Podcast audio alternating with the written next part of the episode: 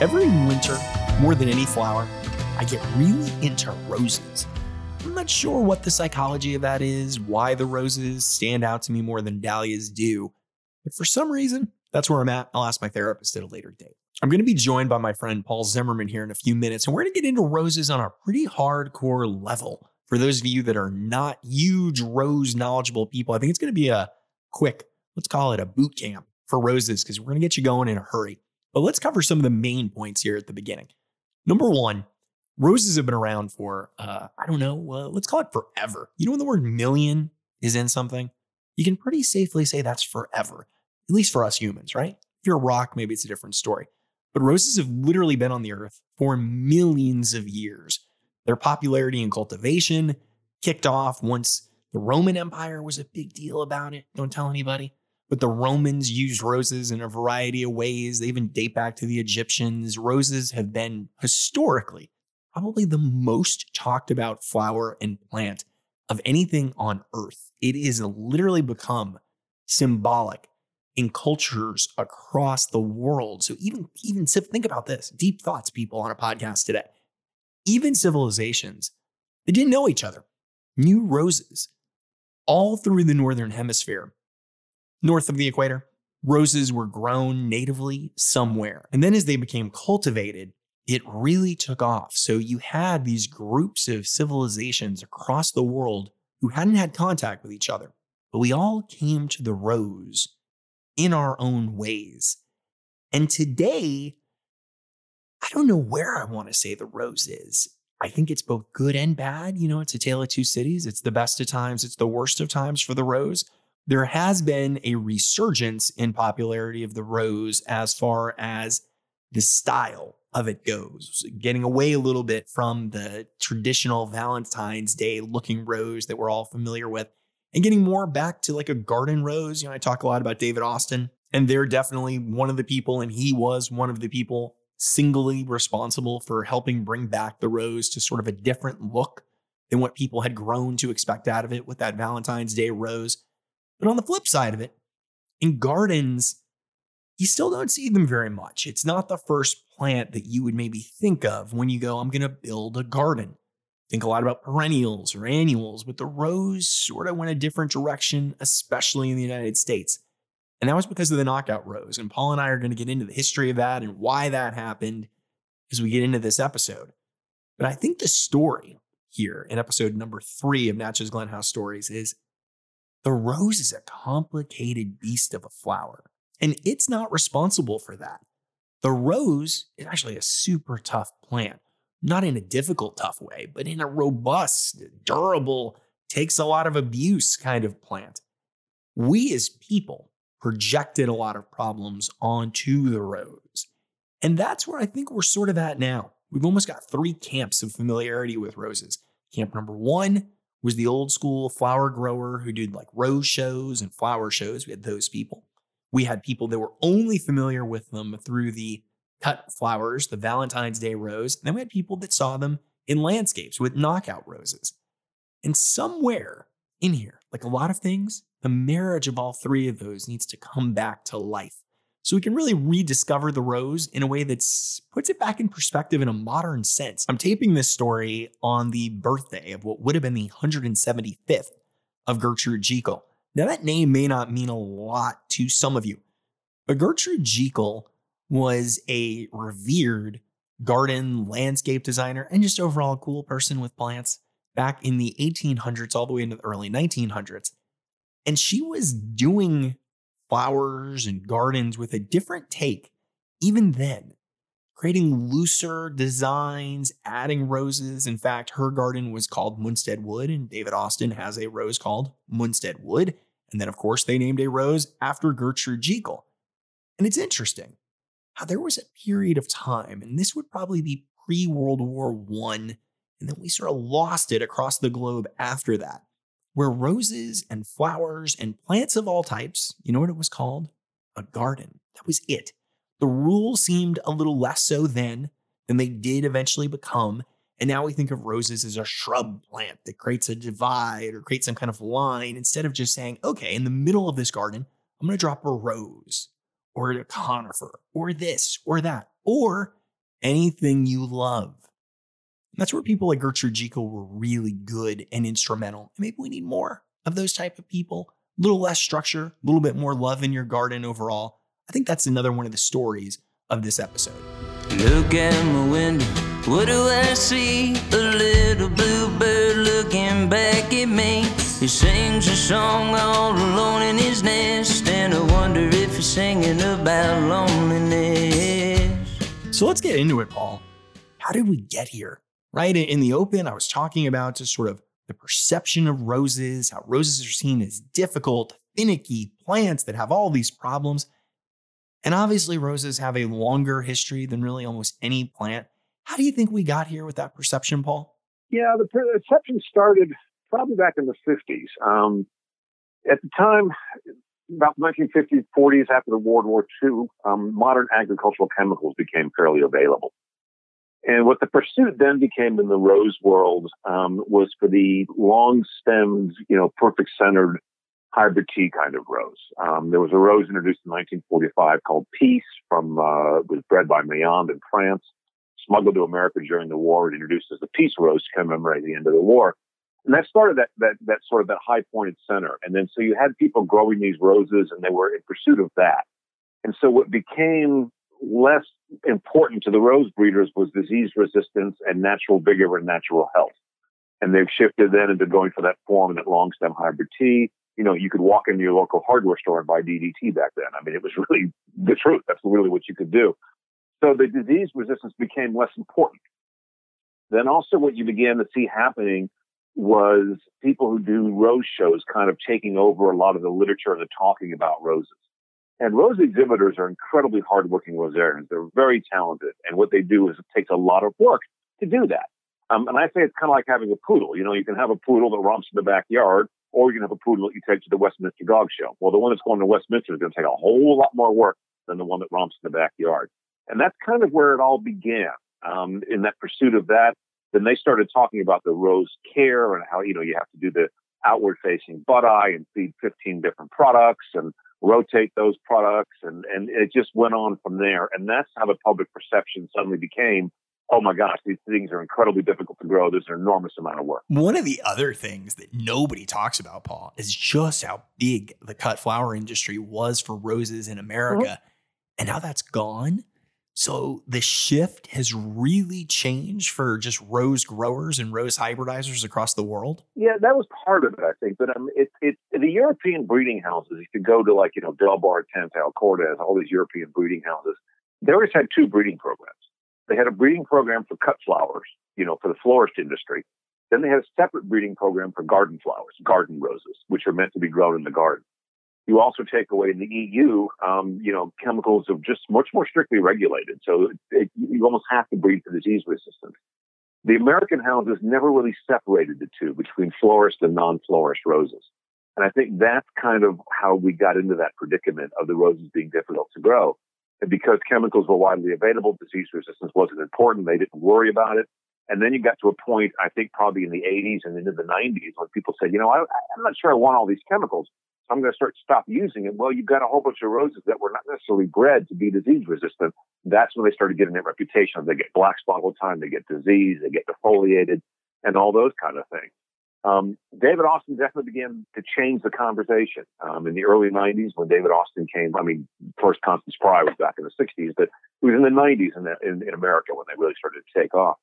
And David Austin, in the catalogs right out of the gate, talked about these should be used as shrubs in a garden with other perennials and other plants. And that's when the conversation kind of began to shift a little bit. Now, you've mentioned chemicals twice. I would not be doing my job as a host of Natchez Glen House Podcast Stories, Paul, mm-hmm. if I didn't ask you where you think we're at with chemicals, right? We've got two extreme schools of it. We've got the old school agricultural model, which was heavy chemical handed. And then we've got a new school, which almost goes completely holistic. Where do you think we're at with it? They're heading towards holistic. There's no doubt about it. That's where the market's going. Um, you know, the, the, the change was two thousand, two thousand one. I can't remember the exact date. That's when the Knockout rose was introduced. It was read by Bill Radler and released through Star Roses and Plants. And that all of a sudden people went, well, wait a minute. You know, you're telling me I need all kinds of chemicals to grow these roses, but I can grow this rose without any chemicals at all. So that began to change the conversation. And and the Knockout rose actually tanked the hybrid tea industry in, in, Amer- in America. um, you know, it just went away because people were like, I'm not going to put up with this kind of stuff. Then you've got a younger generation, and thank goodness, that doesn't want to use chemicals. They don't want chemicals in their yard. They've got kids, they've got dogs, they're growing their own food, their own vegetables back in there. They don't want that kind of thing. And so Knockout took the industry by surprise. No one expected it to do what it did, except I think Star Roses, who were kind of looking ahead. And over the next ten years, you began to see a shift in towards breeding more disease-resistant roses. That was one thing that began to happen. That's what, you know, Christian Bernard Weeks is concentrating on. That's what people like that are concentrating on. Star Roses does. Cordes roses from Germany have come in. Delbard roses from France are now arriving. So now you have this entire collection of disease-resistant roses, and that's what the public wants. And some of the old favorites that are more disease-prone are being sold, but not in the numbers of the new ones. And that's where the industry is going. So we are heading towards pretty much a non-chemical rose garden. It also leads to another question. How did these rose growers get all of these plants onto the market that had all these problems? Why do we see so many of them? And are they going away anytime soon? I mean, what's going to be the timeline here? Are we talking like, you know, ten years before we see roses that have less and less problems? Yeah, it's, it's, well, you just mentioned ten years, and that's about what, that's about it. Now, the time it takes when you breed a new rose to get it to market is about ten years. Uh, you breed the rose, then the seedlings come up, you evaluate the seedlings, you put them in the field, you evaluate them in the field, then you probably evaluate them in a couple of other locations in the United States, because this is a vast country with a lot of different climates going on. Then you evaluate it for commercial use. You know, does it grow well in a pot? And so, so it's in the garden center. Is it going to look attractive? Someone's going to want to buy it. Then you've got to build the numbers. You know, maybe you've got two or three, four, five hundred plants. Maybe now you need to build ten thousand. So that takes a couple of years to do. So that's a ten-year event. So if you think about Knockout being introduced in two thousand and one, fast forward to two thousand and eleven, that's probably when those roses started to get released. So here in two thousand eighteen, we're looking at roses that were probably bred in two thousand eight, two thousand nine. So that's the lag that's coming, um, but that's accelerating very, very quickly. Um, you know, one of the things I do is I'm the coordinator of the Biltmore International Rose Trials at uh, Biltmore State in Asheville, and we're a sustainable rose trial. Um, we don't we use uh, organic type products, sustainable products. We don't necessarily use chemicals. We want to find roses that can grow under these conditions, and every single year it's getting better and better and better. And we're finding great roses that we trial for two and a half years that don't need chemicals to grow. So the time is now. So we've got one school, Paul, that does concern me a little bit, that leans so heavy away from chemicals, and they classify chemicals in this very dogmatic, mm-hmm. almost like they've created a religion around it, where they don't want to spray anything. So do we just let the Japanese beetles just devour things, or do we try to do something, if that's like an O M R I certified chemical or something mm-hmm. that the individual is comfortable with? Well, no, I mean, it's, it's the broader view of chemicals in general. I'm talking mostly about, you know, modern agro- agricultural petrochemicals is what I'm generally talking about when I talk about chemicals. Um, you know, I try to, I, my garden here at home is usually a couple hundred, two, three hundred roses, lots of perennials. Um, I don't use any chemicals at all. I use sustainable products. O M R I certified is certainly a good way to go. I use seaweed-based products. Uh, the other thing that I do that's the most important thing, and it doesn't really matter what you're using above the ground, is you've got to take care of your soil. Um, you've got to feed your soil, you've got to maintain your soil's health. Um, so, and as far as Japanese beetles goes, I get them. I'm in the upstate of South Carolina. Um, I don't spray for them because, you know, things that do kill them are pretty severe. And I've got a lot of pollinators in my garden and a lot of plants that I plant for pollinators, and I'm not about to go after them because they're going to kill them too at the same time. So what I choose to do with Japanese beetles is I just try to use nature's rhythms. Japanese beetles come in the summertime when it's hot and humid. Most roses and plants don't do well when it's hot and humid. So I do a summer cleanup when the beetles come. I cut my roses back, I trim them up, clean out dead wood from spring growth, whatever I need to do, kind of, you know, let the garden go to rest for a little bit. The beetles, by the time the garden wakes back up again, the beetles are gone. So I just say, you know what, the beetles are coming. It's my summer cleanup time. I'd rather do that than spray something like seven dust. Now, Paul, you're in South Carolina. I'm in Tennessee. We're both big in the gardening, yeah. horticulture circles of the world. We've both heard the same thing forever. You can't grow things there. It's too hot. It's too humid. It's completely not true at all. Yeah, I laugh when I hear that. I think, I think stuff grows great here. And then you also mentioned my favorite topic in the universe, as everyone who follows me knows, soil. So let's talk to that. The, the, the myth that you can't grow things here because it's too hot and too humid, yeah. and really the problem that probably is beneath our feet most of the time. So that's a big part of it. My, I started my rose growing career in Los Angeles, California, which is considered to be, oh, that's the mecca for growing roses. And I tell you, it's a lot easier to grow roses in the upstate of South Carolina than it is in Los Angeles, California. Um, and I know that's, I say that and people go, you got to be kidding me. No, it, it's, first of all, it's, it's a drought. It's hot. It, it gets incredibly heat out there. The soil in, in L A is really not that good. Um, the climate here, you know, we've got this wonderful spring climate of, of a good five, six, eight weeks, two months where the evenings are cool. Maybe the days get a little warm. The plants really thrive. We've got a, we're in our fall climate. Now my garden's waking, but wide open right now. Um, you know, I've had roses into Thanksgiving, uh, in, in, in, around here, but yeah, you talk about the soil. So I live with red clay. That's, that's what I've got here, which most of the Southeast has that red clay. So when I first got here, I had sent off some soil analysis samples uh, to a lab, I think in Tennessee, as a matter of fact. And they came back, and I was like, oh, my gosh, you know, there's a lot in this soil in terms of nutrients, uh, minerals, and all kinds of things in the soil. The problem is because it's clay, it's locked up.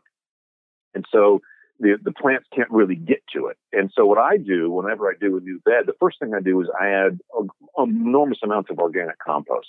Uh, my wife has horses. We've got horse manure and shavings and a compost pile. So, but you can use whatever you can get. And I will jump five, six inches and subsoil that into the soil with a subsoil on the back of the tractor or rototiller, whatever you've got, you can use. And amend the entire bed. Don't do just the holes. That's the worst thing you can do.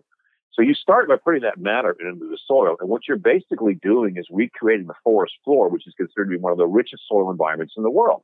Because all that matter drops in the fall, or drops all year with branches. It breaks down. You've got microbial activity. You've got microbes going in there, mycorrhizae growing in there.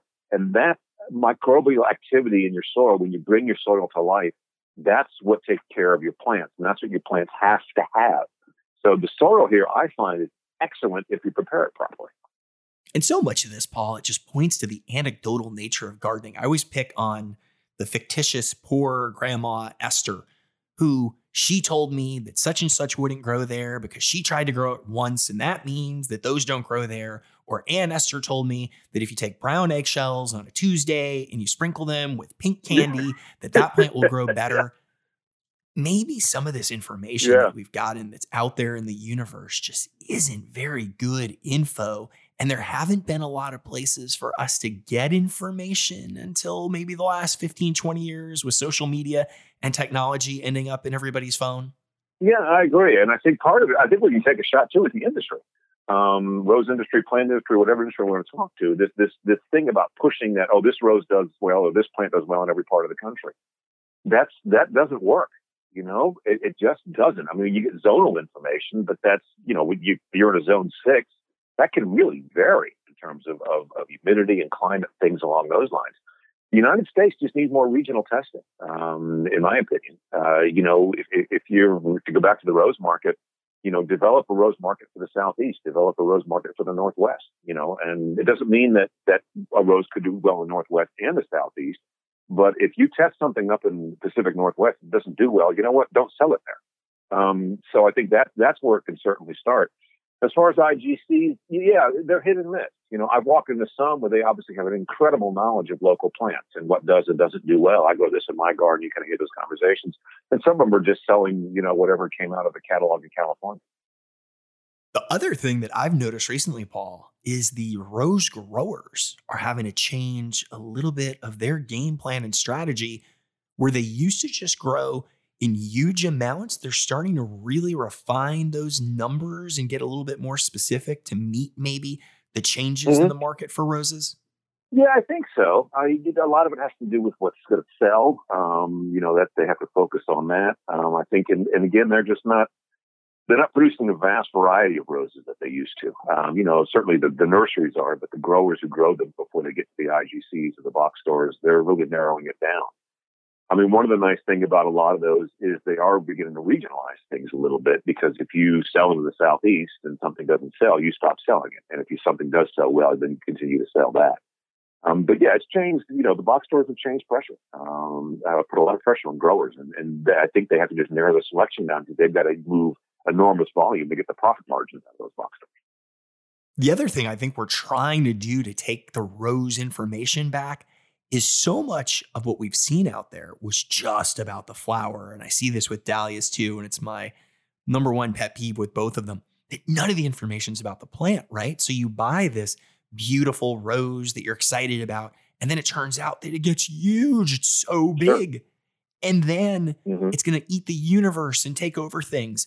And the rose and dahlia world too, for that matter, were just about flower show information. And that was it. So it was all about the flower. Do you think we can help people understand that, you know, the plant's habit is really important too, how big it gets, what it's going to do as a grower? Yeah, I think we help that by putting out that kind of information. The internet is really a great source for that. It really is, between plant forums and, and even Facebook. I mean, things like that.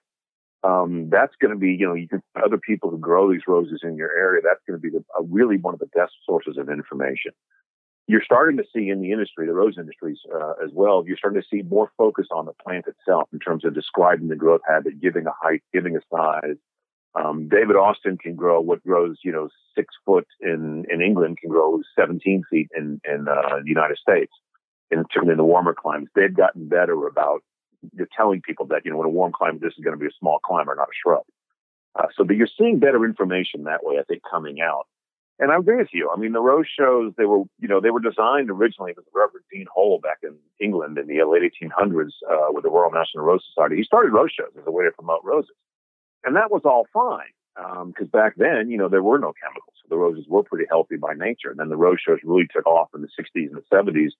In the eighties here, and you're right, it is a shame because what you saw was the stem with the flower in a in a shopping mall or a convention center or wherever it was that that rose show happened to be. The public looked at it, go, that's a beautiful rose. I'm going to buy that rose. But they knew nothing about the size of the plant, the qualities of the plant, how healthy was it? Was it going to be easy to grow? Was it going to be difficult to grow? And none of that information was ever conveyed, and that is a shame. And I think the best thing we can do is is people who talk about plants, you know, yourself and myself and whoever else, and the industry is just continue to talk about the plant itself and not necessarily just the flower. Now, in the last podcast stories, Paul, I talked a little bit about some primer basics about propagation, and roses have really been knee deep in this. So for people out there, there's two types of roses that have historically been offered on the market. There's either a grafted rose, sometimes called a budded rose. Go back to podcast story number two, listen to that. So that's a grafted plant. And then there have been rooted cutting roses, which have been own root. Where do you stand on this issue, Paul? Forever it was budded and grafted roses were the primary thing that were grown, and then own root are really rising in popularity. What would be your choice here? I actually have a very strong opinion. I would like to see own root wipe out grafted roses. I think I don't like grafted roses. There's a couple of different reasons about this um, for that. You talked about, you know, people think the grafted rose is more vigorous. No, it's not the grafted rose that's more vigorous. It's the rootstock that was grafted onto that's more vigorous. And in many instances, that grafted rootstock, which is usually got for you when it comes up as a small red flower, um, if you ever see that in your rose, that's what you've got, is a very powerful rootstock. It will push a, graft, a rose, but it will also push a rose that's maybe not particularly vigorous rose by nature. So now you've got a combination of a rose that maybe wasn't that vigorous, but you put it on the rootstock and it is vigorous, but that means what's above ground is still not particularly healthy or disease resistant. An own root rose, because it's on its own roots, has to be vigorous and healthy by nature. It has to be in its D N A. It has to be in its genes. And that, to me, is why it makes such, such a better garden rose. Um, you know, because it, it, it's, it's, you're getting a rose that had to survive on its own roots. It's going to be vigorous by nature. It's going to do well by nature. It's also going to produce a lot more cane because it's got more area rootstock to push canes from than the bud union. So you're going to get a better plant that's fuller, more bushy, more leafy. So for me, um, I think own root is the only way to go. I avoid grafted roses like the plague if I can. Now give me and everybody else listening, Paul, an education on this subject. I yeah. had always thought that a grafted rose was faster than an own root rose. Well, but is is that still true? Actually, Steve, the interesting thing in the rose market, it's the opposite. You can actually get an own root rose faster to market, which really surprises people. Yeah, uh, and, and this is why. Um, so an own root rose that does well is going to grow as fast as the grafted rose. That's one thing to keep in mind. So if you have if you have a, a, a, a own root rose that's not particularly vigorous, it's going to grow faster as grafted rose. But an own root rose that has been tested to be an own root rose, is a vigorous rose by nature, is going to go just as quick. So the thing with grafted roses, you've got about a two and a half year time to get in the market. So you've got to put your understock in the field, which is done usually in the fall. Then next spring they're budded, and then they're grown for a good year and a half to two years, two almost two years before they're harvested. So you've got a two and a half year window. And when you bud or graft, it's the same thing in, in a way, pretty much. Um, you also, maybe your take is ninety, ninety-five percent. So then you've got maybe five, six, seven, eight percent of your field that you're basically caring for, but the plants are dead. And that may seem like a lot, but if you grow on a million plants, that's a lot of plants. So own root production was something that was done by boutique nurseries uh, way back when. They just didn't want to do grafting and things along those lines. Then enter a guy named Bill DeVore from Greenheart Farms. I'm not familiar with Bill at all, um, or Greenheart Farms in California. And Bill pioneered own root mass production. And by mass, I mean mass production of own root plants and not just roses. Uh, but in the rose market, what he did was he then mass did this mass production of his own roots in like fifty-two cell trays. Um, there's a couple different sizes, but that's one of them that you can use. So here's so he takes the cuttings in the summer, and they're ready to those fifty-two cell trays are ready about three and a half to four months later to be sold in the fall. So then a grower then brings those in. They put them in maybe a two-gallon pot. Uh, maybe they're in Florida or they've got greenhouses, so they can grow them over the winter. That plant is actually ready to be sold next spring. You're talking a ten-month window to get that plant to market over two and a half years. Now what's happening as well is you're seeing what are called fetal-grown own root. So then what they'll do is that, you know, that liner that's produced, that little own root plug that's produced, that's what they're called in, in the summer. In the fall, it's planted in the field. One one year later, it's harvested. And I've seen own root fetal-grown uh, plants that are bare root and grafted roses that are bare root, and you cannot tell the difference in terms of the size. The own root field plants are huge.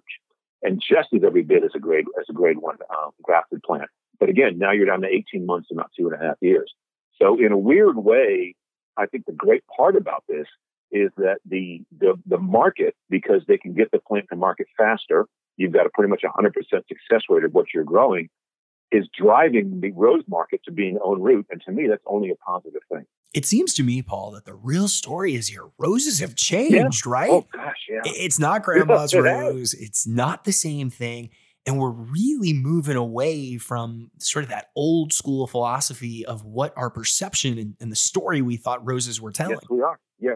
We're, we're, this is what this is what grandma told me. This is what her grandma told her. This is what, you know, the, you've got a generation still that remembers the grandmother or the parents out in that garden every single Saturday afternoon and dressed in a hazmat suit with chemicals and slaving over these roses. And they're like, I'm not going to do that. Now, here's one thing that does concern me, Paul. We're going deep thoughts on stories number three here. The Food Network, when that first came out, people thought people were going to start cooking more at home. And that isn't true. We haven't seen that trend really at all. People have interest in food. They like to look at pretty pictures of food. People really aren't cooking anymore. And I get a little bit scared with like the gardening world. Maybe that same thing will happen, that Instagram is great. We see people like posting pictures of flowers and doing that thing. But how do we actually get people to get out there and participate opposed to it just being like a passive experience for them? Yeah, I think, I mean, I find a lot of people are doing it more and more. Um, I'll tell you what I think is driving a lot of it, being people in the garden, is the slow food movement. People want to grow their own food. And I think that's where a lot of people sort of dip their toe in the water saying, you know, gosh, you know, I remember those those homegrown tomatoes that Grandma Esther used to grow. And so I want to grow some of those. So then they start growing some of those and they have some success with that. So I think that's a that's a, a real good introduction. I always feel, too, that any nursery or garden center or rose society, dahlia society, whatever plant society you want, should have what I call starter plants. I call them starter roses. You know, what are roses that they know that person's going to have success with? That, that's a way to get people back into the garden. Um, with growing roses, my approach when I do talks, whatever it is that I do, particularly if I'm talking to plant people who are gardeners already, is that they already know how to grow plants. They're good gardeners. They're scared of roses because they think they have to do all these extra things. So I actually do a lot of unteaching when I do talks to general gardeners. Um, and I basically just say, you know what, you're gardeners. I'm going to give you permission as a quote unquote rose expert to do whatever it is you want to do with your roses, just like you treat your own plants. And that, I find, it can be very liberating for them. And all of a sudden, they'll try it, and I'll hear from them six months later, or a year later, or I'll get an email. You know, you gave a talk a year ago. I did exactly what you did. I, I, you know, went out and got some starter roses that you recommended, and I'm having success, and I'm loving it. I never thought I could grow roses. So I think that's a lot of it is is us who are, quote-unquote, supposed to be, you know, plant geeks or experts, is is telling people, you know what, it's okay if things fail. It's okay if the plant dies. It doesn't mean you did something wrong. And you know what? If you got a little black spot, a little insect damage, that's okay too. We humans get sick, plants get sick, they get better. It's the cycle of life. So I think a lot of it's going to be demystifying and also just showing people it's exciting. It's fun. And one of the things that we're working, I think, against, Paul, and I'll have people that have come out throughout the year for reservations for flower cuttings, and someone is always going to say, well, when you prune these, don't you take them into a secret church? Yeah. And then when you prune them, they yeah. have to be blessed by a yeah. rabbi, a priest, yeah. and a Tibetan monk on a Tuesday with pink Himalayan sea salt. And we just oh, made it sound so complicated that we, instead of getting people out there to actively yeah. participate, we gave them all of these rules and structure yeah. of what to do instead of just enjoying it. Yeah, it's just, you know... I think it probably, a lot of it goes back to human nature. You know, people like to make things more complicated than it needs to be sometimes. Um, you know, and I, I think, you know, sometimes experts get sort of caught up into being an expert uh, to the point that they just start talking, and I have to keep talking and keep talking and keep talking and make this very difficult, because in that way I'm the only one who understands it, and that way I'm the expert. Uh, so I think a lot of it is just telling plant people, you know, particularly people who are like yourself and who are knowledgeable, to talk exactly the way you're talking, which is, you know, just just make this easy, make this approachable, quit making this so so mythical. Uh, you know, I mean, rose exhibitors, again, bless their hearts, they work hard, but goodness gracious, they make it so complicated. But they're going, they have a different means to an end. You know, they're looking for that rose to win a queen a show. So the five leaflet leaf and all that other kinds of stuff, they need to be doing that. But what they need to do is stop telling everybody else to do it. They just want to grow roses in their backyard to be pretty. It's coming, it's changing. But it, it, it's slow. It's really slow. And I'm going to pick on this, Paul, because I pick on these people all the time. Yeah. And eventually we're going to have one on uh, one of the episodes here. One of the stories is florist. Like in that world, I call it blush madness, that I constantly get asked for blush colored roses or just blush everything. And again, it's another industry sort of perpetuating this very narrow view of what a flower is or what a plant is. And we're just continually giving people these rules instead of that person right, in the yeah. universe that says, I like blazing school bus yellow, and I should be allowed to grow blazing school bus yellow roses if I want. Yeah, we do. I think we, I think we do. You know, we, we sometimes expect too much perfection from our plants. And, and I think that's the thing we all have to understand, that, that they're not going to be perfect, you know, just like people aren't perfect. And so just relax if, if, if something happens, you know, it'll grow back. It'll, if you cut it wrong, it's not that big a deal. But I think that's where we get all these rules, and that's what makes it too fussy, and that's what makes it intimidating. And you talked about, you know, listening to the to the average person. Well, I think that's something that, that the industry hasn't done a good job at, is listening to the average gardener, because it tends to be the specialists, the people who specialty grow, the, the exhibitors or whatever it is, those tend to be the most vocal. Um, and so they think, oh my gosh, they know that that's what everybody wants. Well, what does the average gardener want? The average gardener wants to plant plants, whether of any kind, perennials, roses, dahlias, shrubs, camellias, whatever it is, in their backyard. They want it to be pretty. They don't, they don't mind taking a little bit of care of it, but they don't want to be out there every single weekend. And so I think that's what we need to produce for. And also that's also what we need to teach people. You know, this isn't as complicated as it needs to be. Um, you know, one of my favorite videos that I ever saw, uh, Steve Hutton, who's the former president of uh, Conard-Pyle, which is partnered with Star Roses and Plants to introduce the Knockout rose, did a pruning video of how to prune Knockout.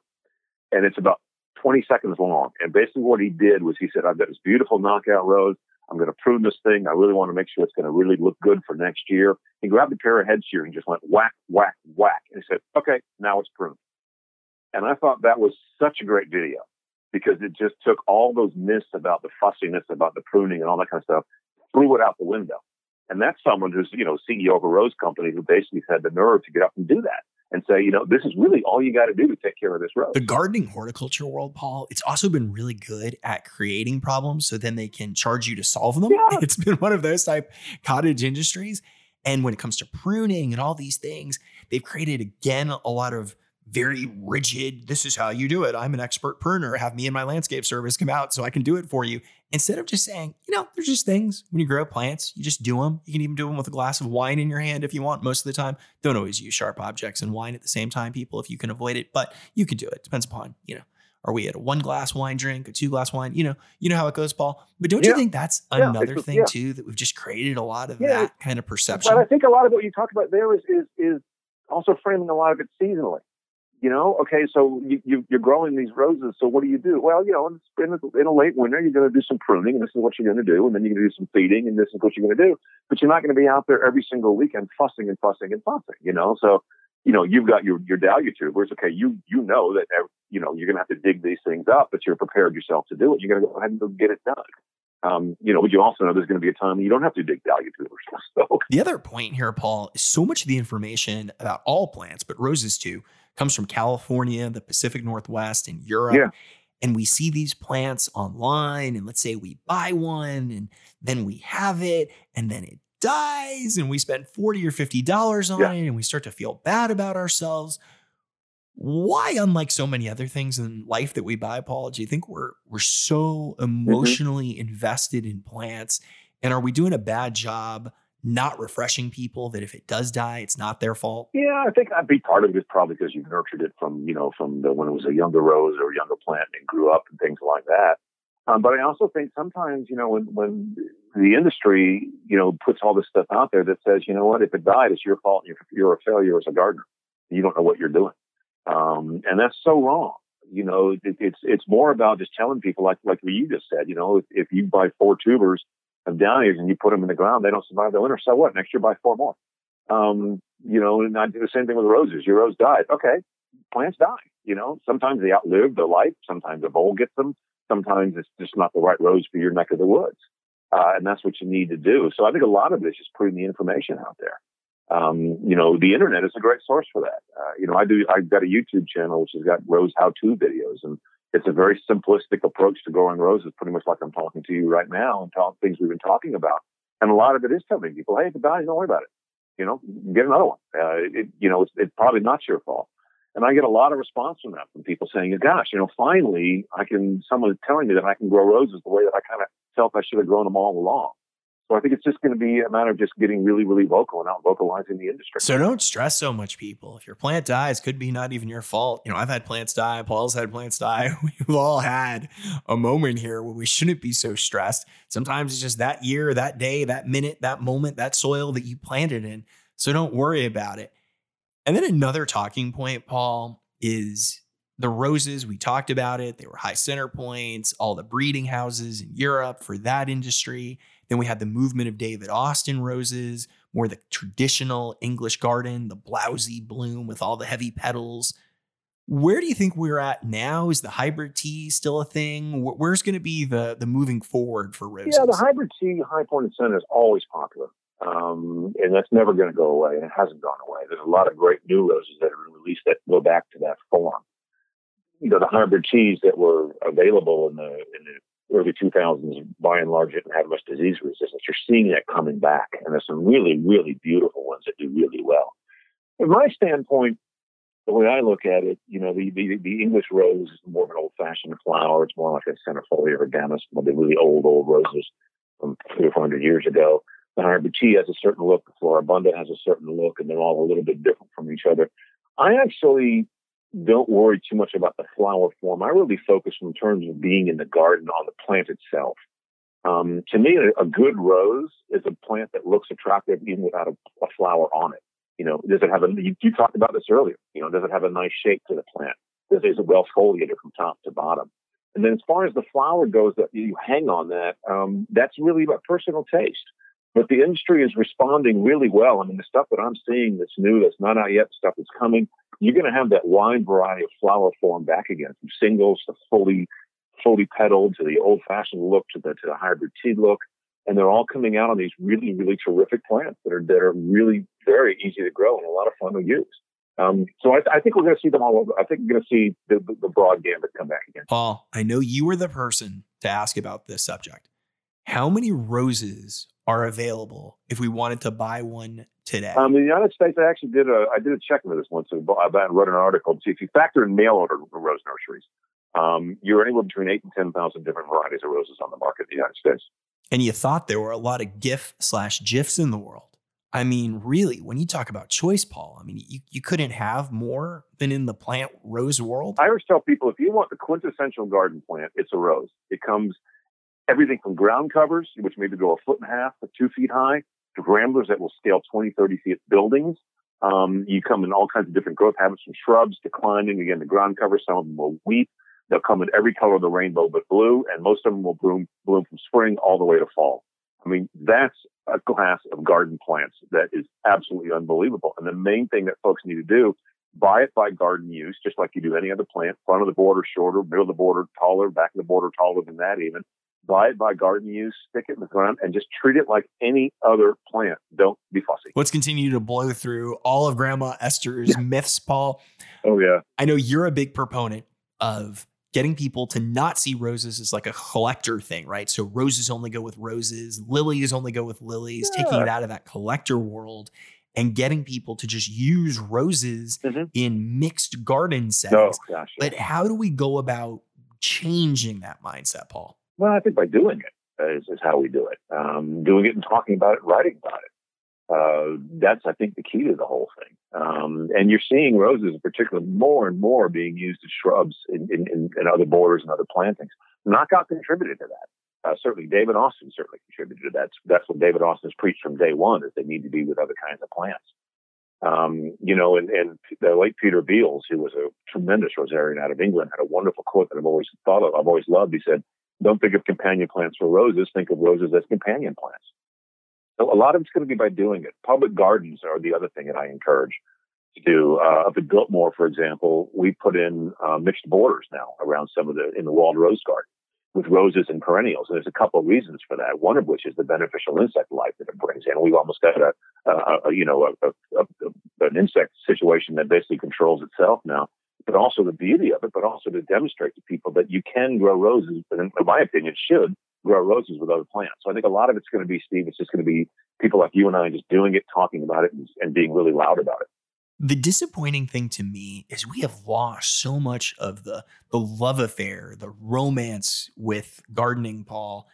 And I'm always afraid that we spent so many years and decades when people would walk into independent garden centers and they were looking for something. And they said, "Hey, I'm not really, I'm sort of a new gardener. I don't want something that's really like a ton of work," that we very quickly sold them low maintenance. And because of that, that romanticism that you can have with a garden, like very few other things, right? As gardens get older and plants get bigger, they can actually get better. There's so few things in life that are like that. Are you afraid that like the low maintenance thing took that romance away from us? Yeah, I agree. And I think in my statement, you know, low maintenance doesn't mean no maintenance. Um, but I think I think we have to get people back to understanding that, that gardening is a journey. It's not a, it's not an end result. Uh, the journey goes on forever and ever and ever, and that to me is what makes it fascinating. Is you're never done, and I love that uh, about gardening. Uh, you know, every year my garden's different. You know, we had a lot of rain this summer, and I've got some you know some perennials that didn't make it through the summertime because they basically drowned. Well, now I'm going to go take the ones that did make it. I'm going to divide them, and I'm going to you know expand my garden, and then now the garden's going to change because I'm going to put new stuff in because I've got spaces that I didn't have before and things along those lines. So I think we need to get people in love. And you touched on it really nicely, Steve, that get in love with, with the act of gardening, not the end result of gardening. It's about the process, Paul, right? Like we're seeing that phrase all the time about the entrepreneurial world. You can see it in sports cliches now that it's about the process and not the result. And it would be so beautiful if people could put that in their mindset with gardens, that it's about that process. It's not just about that end flower. It's about the day you prep your soil. It's about the day you plant the plant. It's about the day you go out and you have a glass of wine and you check on your plant to see how it's doing. That the process is so valuable to us, both psychologically and for the betterment of the plant too. Well, I think we do it by just doing whatever we can to inspire gardeners to want to do it. And I think if gardeners are inspired to do it, then they're going to inspire other people to do it as well. I think that's that's a lot of really what we can do, and just continue to put this information out. Um, I do a lot of the, the work, you know, when I start talking to, to Rose Society and Rose Gardens, or whatever, about, you know, doing the mixed border and, and the process and all that. And I sell it as, as beneficial insect control, which is what it is. You're, build, you're building a host environment. Um, and I think then again, just, just make gardening fun. You know, just do, if, if you, if you shoot a video on how to prune a rose, don't make it look laborious. Make it look like, like you're doing something that's fun. Um, that this is part of the process. This is part of the garden and part of the growth. And I think that's what we do. Yeah. So I think the journey has to become the story of the garden, not necessarily the end result of the garden. And I'm going to be a little bit critical here of the whole horticulture world. You know, so much of what we see in the landscape of social media is changing and evolving. And people want to say quickly. I don't know if it's quickly. I think it's just drastic. The change has been enormous. And I will say, I don't see the horticultural industry really being a huge part of the change in the way that they should be. How are you seeing that, Paul? Are you seeing any changes in, in your category specifically? Absolutely. Yeah. Yeah, I think so. I mean, there, I think a lot of the, the, the really good ones are starting to realize the power of the internet. Um, the power of something like a YouTube, for example. And the industry, you know, the rose industry is what I did, is what that's, that's the pond that I play in, obviously. And I'm finding more and more that I'm seeing them saying, okay, we need to get away from this, these myths of roses being difficult to grow. We need to get away from the myths that you can't grow roses with other perennials. We need to get into the part that gardening is fun. We need to make this entertaining and make people want to enjoy this and get them excited about gardening. So I'm finding that's going. I mean, I've got a relationship with Jackson and Perkins who's been around for one hundred thirty years. And certainly in their heyday, you know, bred some great roses, but also bred some of the difficult roses. And they're trying to change their message to, you know what, let's make this simple. Let's make this fun. Let's make it exciting again. And and you're starting to see the industry, I think, is beginning to realize that that's how they're going to get people hooked on plants, is by saying, you know what, this is, it, it, it, yes, it's beautiful at the end of the day, and it can take your breath away when it all comes together. But you know what? It's fun to get out there. You know, get your family out there. Get out from behind the screens. Get off screen time for a while. Spend a couple hours out in the yard. Just, you know, enjoying your plants, whether you're moving plants, digging dahlia tubers, cleaning things up, weeding, whatever the case may be, and just enjoy being outside and enjoy the journey. Personally, one of the things that has always bugged me is whenever you talk to people about gardening, there's always like a backstory of like, well, my great grandmother, she was a gardener and I was with her when I was knee high to a grasshopper. How do you even know if you're knee high to a grasshopper? I mean, how do you even measure that? But anyways, Paul, my parents were the people. They moved in and the, the whole yard, the whatever was called a garden, went downhill quickly. It wasn't good at all. They were the people, they were like, how can we evict these people that just moved in and are renting across the way? How do we get rid of them? They were more those people, Paul. But how did you get into plants? What's your backstory? What, what's the journey for you in becoming, you know, such a well-established figure in the rose world? I grew up down in Miami, Florida, and I always had a lawn care business when I was a kid. So I enjoyed cutting grass. I enjoyed trimming bushes. I just enjoyed doing that kind of stuff. Um, you know, it certainly were days when I didn't want to do it when it was hot and humid, but the bottom line is I enjoyed it. I enjoyed being outdoors. I enjoyed being with plants. Um, you know, my ancestry is Dutch. So that probably has something to do with it. Dutch are keen plants people. And I was in Los Angeles, and I was doing something else, and, and I decided I didn't want to keep doing that for the rest of my life. Um, and so, just took some downtime and said, you know, I gotta go to garden again. I get out. You know, we had a, we had a, my wife and I at that time were renting a duplex, had a small backyard. I asked the landlord, "Do you mind if I do some gardening?" She was like, "Are you kidding me? Go for it." So I went down to the local garden center and I bought some roses, which I had never really played with before because down in Miami, Florida, that's not the most ideal plant for, for down in the tropics. Um, and I started growing them. And then as my wife accuses me of, if I get interested in something, I tend to go overboard. And so I started learning about them. And that, that's kind of what got it started. And it sort of fueled from there. And it sort of then became this, this, you know, this accidental career that keeps morphing into a lot of different things, but it's always rose related, but it's horticulture related, gardening related. Um, and I still just, you know, I still just, but at the end of the day, you know what, I still just like going out in the garden and puttering in the garden. You know, cleaning it up, and um, I'm seeing now, I'm seeing it come up for fall, and I know I'm going to see it go to bed soon, and then I'll put it to bed for the winter time, and then I'll, in spring, you know, we'll come in with a fresh mulch, and the garden just wakes right up again. And I mean, that that's an incredibly exciting time. Now, how does Paul Zimmerman go from Los Angeles, California, passionate about roses, to the high country in South Carolina? Clearly, there's a a, a huge geographical change yeah. that happened, Paul. Well, that one down, we, um, you know, I was from the East Coast originally. My wife was from down in Georgia originally. My wife rides horses. And one of the things she's always wanted was a small horse farm uh, of her own where she could keep her horses. And we knew we weren't going to stay in Los Angeles forever. It's just, we were just, you know, I like, it's a nice place to visit. I like, I like California, certainly Northern California. I really adore. But we knew we were going to probably come back to the East Coast at one point. And she actually had property in the area that we were in before we, she and I even met. And so we decided at one, you know, was a point where we hit, said, okay, let's, let's go ahead and make a life change. We had, at that point, already purchased a farm back here, the one that we're on now. And we've been coming back for six or seven years uh, for like Thanksgiving and Christmas and holidays and things like that. And we just said, you know what? I think we're done with L A now. We think it's time to go. So how can we make this happen? And that's what we basically did. We figured out how to make it happen and get back here. And uh, that's that's what got us to the Carolinas. So this is, and from, our, from my standpoint, it's the best thing I ever did. I love living here. So how many seconds did it take you, Paul, before you, when you got to South Carolina to start the rose garden there? I'm guessing it was like super fast when the roses found a home in South Carolina. No, I started my rose garden. Uh, we, so it was about six or seven years before we actually moved to the farm after purchase. And um, I had a rose garden on here probably five years before we ever moved here. So where are you currently at with your own garden, Paul? Are you at that still, like, you know, looking for plants that you're really still seeking after? Are you on that big collector push still, like for your own personal garden? Like, where do you find yourself at this moment? No, I'm really not in that world. I used to be. I used to collect old garden roses a lot because that's what really kind of got me over, the, really got me into roses heavily. And then in that case, I was pursuing specific varieties. Um, I had a rose nursery for a while, a little nursery called Ashdown Roses, but we had a lot of old garden roses. So I did at one point get pretty much everything I ever wanted. The recession took care of that, and that's that's that was the end of that, and that's fine.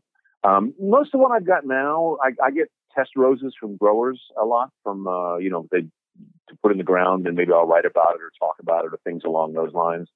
I will go out, and there are some old roses I will pursue. There's a great little nursery down in Lawrence, South Carolina, uh, that I love called Roses Unlimited. And I'll take a ride. They're an hour away. I'll take a ride down there and kind of shop in the greenhouse a little bit, pick up some stuff here and there.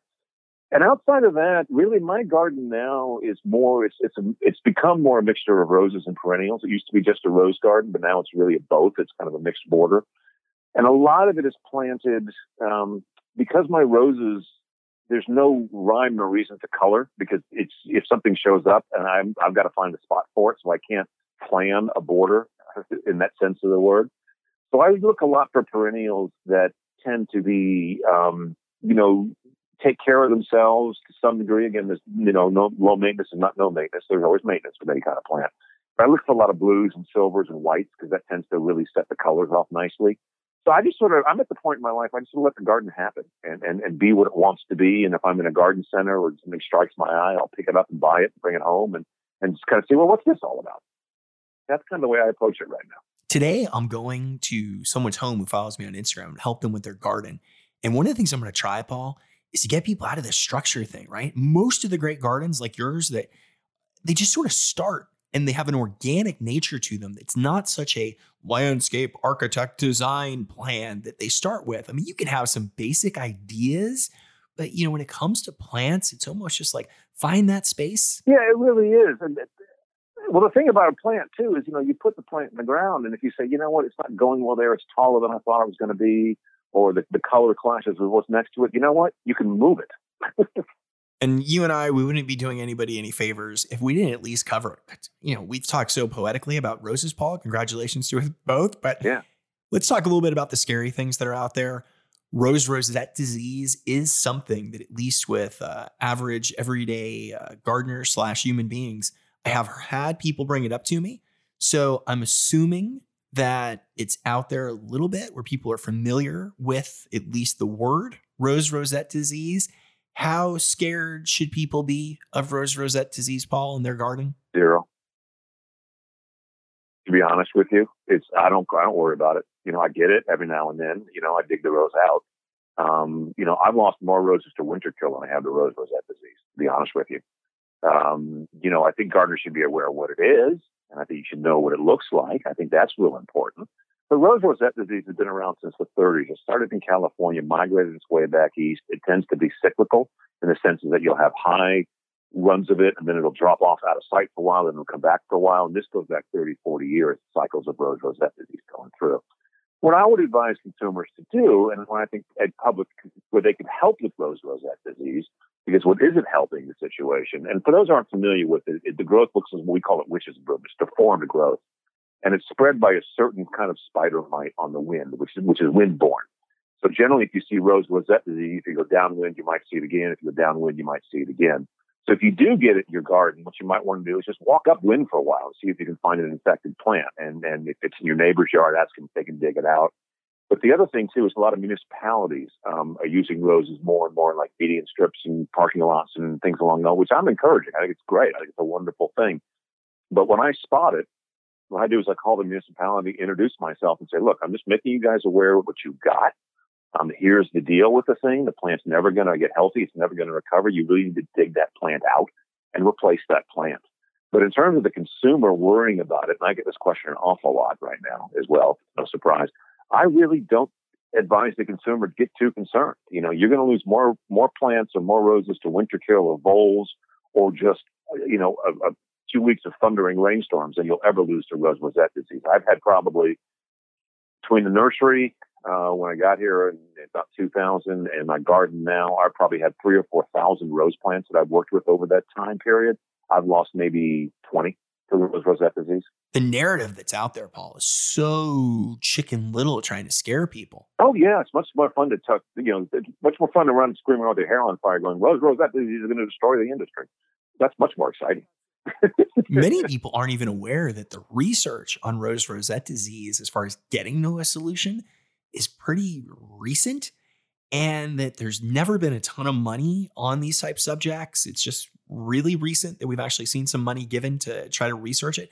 Don't you think, even if there is a solution found, Paul, that, I mean, you and I may not have to worry about it. It's going to be a far, far down the road solution. Yeah, it won't be made quickly. Um, there is a lot of research going on, and a lot of people are really pioneering the way with this. They've discovered, and I don't ask me the exact varieties, I can't remember, if there's some species roses, more native roses that seem to be resistant to it, um, or have some, and by resistant doesn't mean they don't get it. It means they're resistant to it. Um, and so what they're thinking is maybe they can do some breeding and hybridizing with those. Maybe they can get some resistance into it. They're also doing a lot of studying to better understand what it is, how to deal with it. Is there a way to, to deal with the situation once it arrives?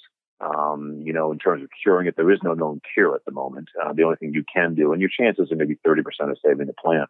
It always appears at the top of a cane where the growth is the most tender. If you catch it quickly and follow that cane down to the base and cut it out, you might prevent it from getting into the rest of the plant. It's a slow-moving disease. Um, another thing to realize, too, just because one bush in your garden has it doesn't mean that every bush in your garden is going to immediately be infected. I actually did once just for the, just for the heck of it, because I wanted to see what would happen. Um, I had a plant get infected, and I left it in the ground for a year in my middle of my garden with all the other roses and all the other perennials. And I think maybe one other plant got infected um, because mainly I just took hoses and washed the mites off. And I eventually took that plant out because I felt it was the best thing to do. So you're seeing a lot of work in the industry. Um, a lot of the industry is trying to de- dampen down the scare tactics that the media seems to have picked up on. Um, but there's a lot of work being done. I don't think it's really that big of a deal. Are you going to get it? Probably. If you grow a rose, there's a chance you may get it. Um, but you know what? You may also get black spot. You may also get something else. And you know what? You may catch a cold one day. Uh, so, you know, I, that's why I just don't really tell people to really fuss about it a lot. Learn what it is. Learn to identify it. Absolutely. But don't stop growing roses or panic because it shows up in your garden. Now, Paul is also part of a really cool program at the Biltmore. So you thought you just went there on yeah. vacation, right? And you were like, oh, the Biltmore is pretty. Look at these people. They had a lot of money. What beautiful grounds. But also, Paul, there's a rose trial program that you oversee at the Biltmore. So tell people about this program and like what you are looking for yeah. as far as these roses that are submitted for the trials. Well, we're trying to find roses that are good at all the things we've been talking about, to be honest with you. Uh, we're trying to find roses that are just good garden plants that don't need a lot of fuss. Again, low maintenance doesn't mean no maintenance. We're looking for roses that you can plant with your other perennials. You can treat them like your other plants. They're going to be disease resistant, not disease proof, disease resistant. So there's less chance they get it. If they do get it, you might need to intervene. I always tell people, I always approach plant health like like a human being. Um, you know, I don't take antibiotics three hundred sixty-five days a year thinking I might get a cold one day. You know, I just go about my business. I try to maintain, you know, eat healthy, exercise, do all the things I'm supposed to do. If I get a cold, I'll up my vitamin C, my orange juice. If I have to, I'll intervene with something. And then when the cold is gone, I'm done. And that's plant thing. So that's what we're looking for in Biltmore. We're looking for plants that you can grow easily. Um, with all your other plants that, that are going to flower nicely, that are going to, you know, hold their foliage. And that's the goal of what we're looking for at Biltmore. The other neat thing about plants that maybe is under people's radar, Paul, is it's a great interest that you can have, and it, it scales really well, right? You can be knee deep in it. You can be like a rose enthusiast who comes up with new introductions, or you can just be a person with an awesome rose plant, and that's it. So it really scales well. So how are you seeing that? Like how many people are like big nurseries? How many people are, you know, hobbyists, enthusiasts that are just, you know, individual humans that love to grow roses? It's probably, we generally do about thirty roses at the trials. It's about one or two varieties per year that come in from somebody who is, who's, you know, an amateur, quote unquote, amateur rose breeder. Um, another international rose trial is about to take place at the American Rose Society's headquarters in Shreveport, Louisiana. Um, I suspect that may get a few more amateur breeders coming in, um, because we're making that one as friendly as well for the amateur breeders. And a point I'd like to make about amateur breeders, Steve, is that they're the ones who are actually doing the innovative work, because it's not that the large rose breeders at these large firms are not doing innovative work. I mean, you know, Jim Sprout with Altemius has done an amazing job, but they tend to be breeding with an eye towards what's going to sell. And the backyard breeder is breeding with an eye towards, hey, what's going to happen if I do this? And that's where the accidental discoveries come from sometimes. And I like to remind everybody, Bill Radler, who bred Knockout, was an amateur breeder till Knockout was released. That's the very first commercial rose he ever had released. And he was breeding against all the trends. You know, this little semi-double flower that was not a big, high-pointed, high-centered, you know, hybrid tea flower like you get from Valentine's Day. And it went against every single trend, and look what happened. He changed the industry in the United States. So that's, that's where the exciting roses are coming from, is from somebody's backyard. Roses, too, like all plants in the industry, right, Paul, have been part of that, like the commerce versus art issue. That in growing plants, it was so much about yield. You know, think of like a farmer who wanted to grow like the most corn or the biggest corn or whatever. And uh, growing plants was the same way. It wasn't so much about maybe what was the best flower or the best rose. It was just about like, what was the best grower? Absolutely. And it still does. I mean, you know, it has, you know, we talked about the switch going from, uh, from grafted roses to own root because you can get the rose to market faster. Well, that's a commerce decision as much as it is. I think it happens to be a decision that's best for the roses, but ultimately that is a commerce decision, because if own root roses took twice as long to produce, we'd never go in that direction. But yeah, I mean, a rose comes out, you, you know, you test the rose, you think, okay, this is one I want to introduce. Well, the first thing you do is, if you're grafting or if you're doing on root, it's almost all on root now, how well does this rose propagate? What's my propagation rate? You know, if you stick, if you stick, you know, ten thousand cuttings and half of them die, and that's consistent, well, this rose does this, that's not an economical rose to bring to market. So that is, that is a factor in the decision. Another test that you're doing, because more roses are sold in containers now, uh, really over, over bare roots, kind of almost not going away, but we're seeing less and less of it. So they'll take those those own root roses and they'll put them in the pot and go, how does it finish in the pot? You know, does it make an attractive plant? Does it, or does it throw canes that fly all over the place and look gawky and, and things like that? So that that it, that does drive the decision at some point in time. But I think in the case of the roses, like I talked about, the fact the own root factor from a commerce, I think, is a plus. Does it make a tidy growth habit? Well, that's a plus in my opinion. Um, so we don't have these roses that you grow and all of a sudden they're sending canes six feet in that direction, eight feet in that direction, ten feet in that direction. But yeah, commerce commerce is absolutely going to drive some of the roses that are definitely out there. There's no doubt about it. I'm at that place, Paul. I want to grow roses. I've been out there. I've Googled. I follow Natchez Glenhouse on Instagram. I've listened to the podcast where Steve and Paul talk about roses. Now what do I do? First thing I would do is go find your local botanical garden and kind of wander through it. And if they have a rose garden in particular, and see what, what's growing well in that area. Talk to the head gardeners. What kind of care program do they have? If they seed a lot of different chemicals, and go find a different garden. Um, but that's a real good place to begin. Uh, or get on, you know, local garden societies and talk to people about what does well. Find a rose that's going to do well for your area. A starter rose is what I like to call it. Um, if you do have a, a really good independent garden center that really knows what they're talking about, that's a great place to begin as well. Start with that, you know, arm yourself with some success. Um, if nothing else, get on a, get on a plant forum or one of the rose forums that are all over the internet, on a Facebook page or something like that.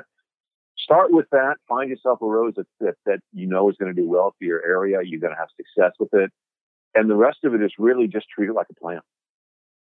Just forget all the fussy rose rules. Just plant it in the ground, treat it like a plant, enjoy it, have it fun. If it gets sick, it gets sick. It'll get better. Don't worry about it. Um, and just enjoy it and, and be prepared to embark on what is truly an amazing experience. Once you're hooked on roses, you're hooked. At the close here, Paul, we've given people a lot of information. I feel like people's heads are a little heavy at the moment. Okay. We gave them a lot of information, but I Great. think I want everybody's key takeaway, and then I want to hear your takeaway, is don't be stressed over growing roses or plants. What, what do you yeah, want to share? I, you know, you, well, you said don't be stressed about growing plants. And most of all, don't be stressed about growing roses. Forget all that fancy stuff. You know, my saying is roses are plants too. Just treat them like any other plant and have fun, folks. It's a hobby. Look out my window. What do I see? A little bluebird looking back at me. He sings a song all alone in his nest. And I wonder if he's singing about loneliness. Open my window, And take it all in as you listen to a number by my new blue friend. Is he looking for a lover or did one just leave? Does he really feel blue or does his color deceive? Tell me, why is the bluebird blue? Is the song he sings a somber tune?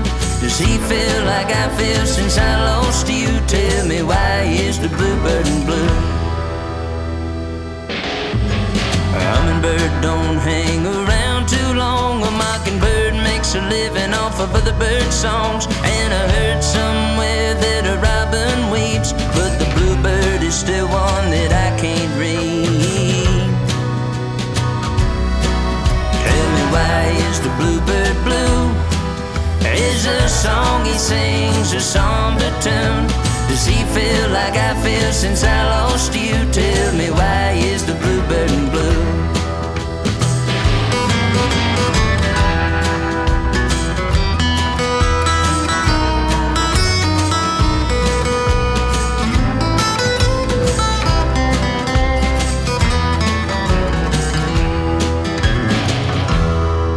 Yes, spring is out and there's love in the air, and I know that I've got plenty to share. The bluebird's blue and buddy, so am I, and I feel about as low as the bluebird flies. Tell me, why is the bluebird blue? Is the song he sings a somber tune? Does he feel like I feel since I lost you? Tell me, why is the bluebird, why is the bluebird blue? Is a song he sings a somber tune? Does he feel like I feel since I lost you? Tell me, why is the bluebird blue? Yeah, baby, why is the bluebird blue? Tell me, why is the blue?